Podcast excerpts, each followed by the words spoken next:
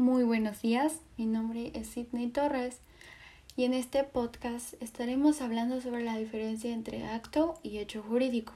Comencemos. Un acto jurídico es una manifestación de voluntad para crear, modificar, transferir o extinguir un derecho, con resultado favorable para quien promueve la acción. Un hecho jurídico es cualquier acto que tenga una consecuencia legal.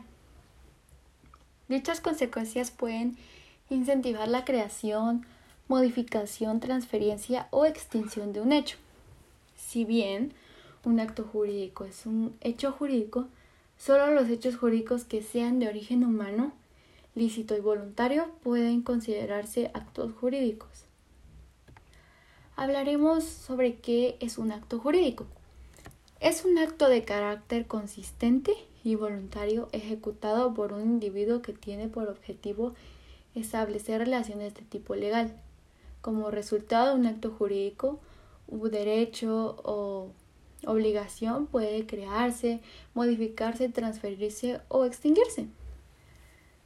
Elementos esenciales del acto jurídico.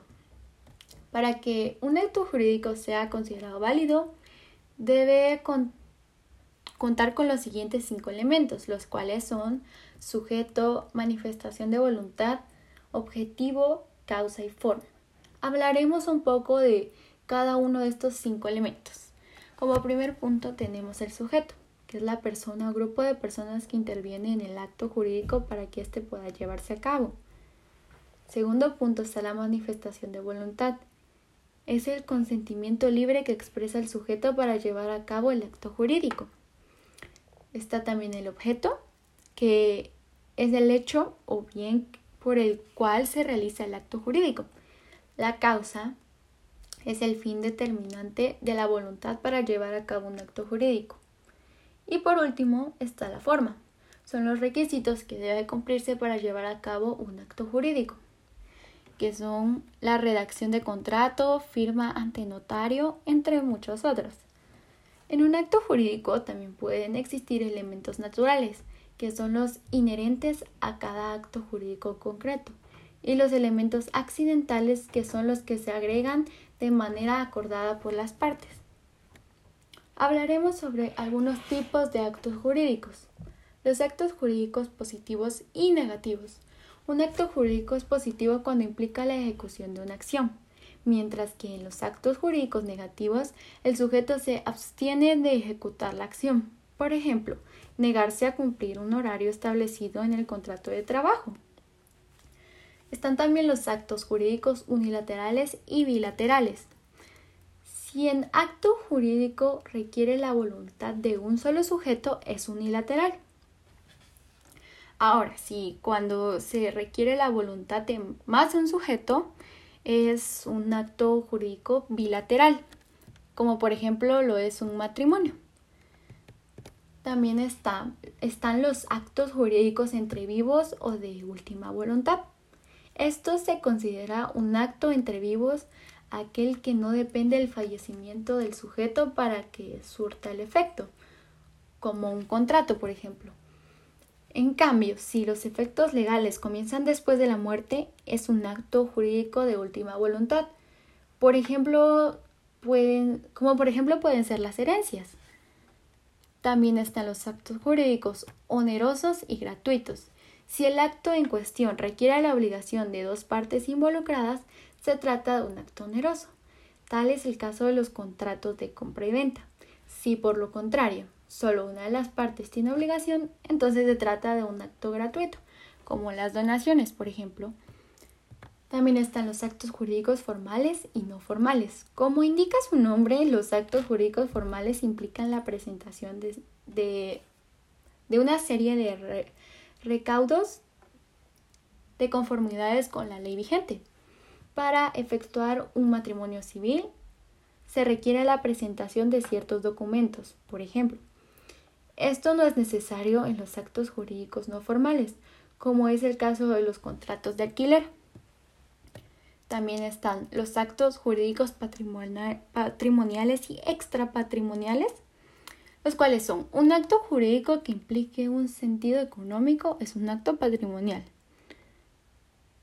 Todo lo que esté fuera de este ámbito, especialmente si tiene que ver con, el ámbito familiar, se considera como extrapatrimonial, como lo es el matrimonio. Y como último punto está en actos jurídicos de administración y de disposición. En un acto de administración, el patrimonio se conserva o aumenta, tal y como ocurre con los alquileres, mientras que en los de disposición, el patrimonio disminuye, como ocurre con la venta. Ahora hablaremos un poco sobre qué es un hecho jurídico.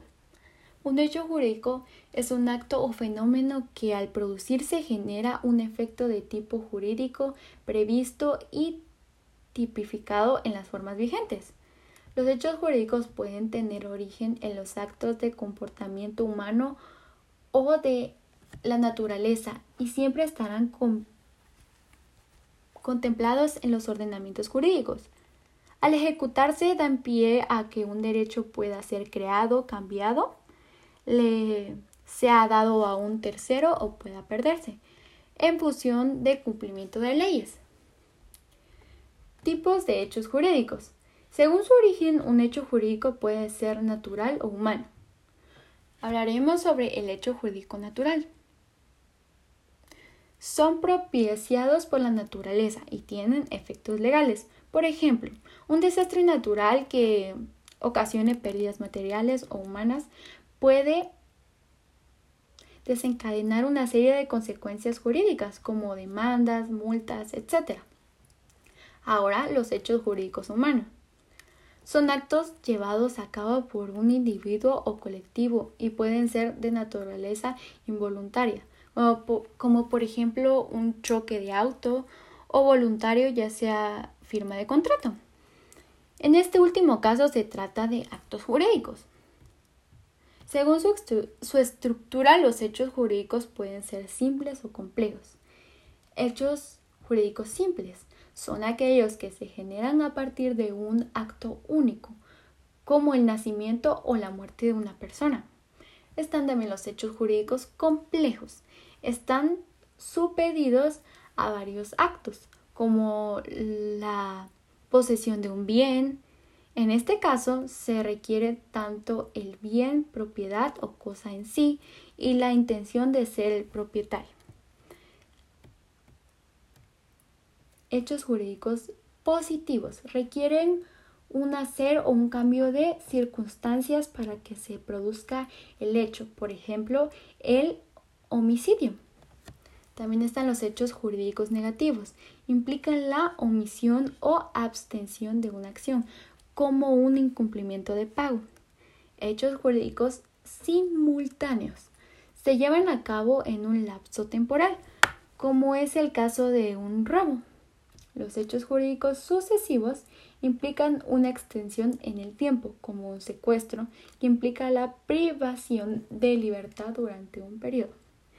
Agradezco mucho su atención y con esto finalizo el podcast. Muchas gracias.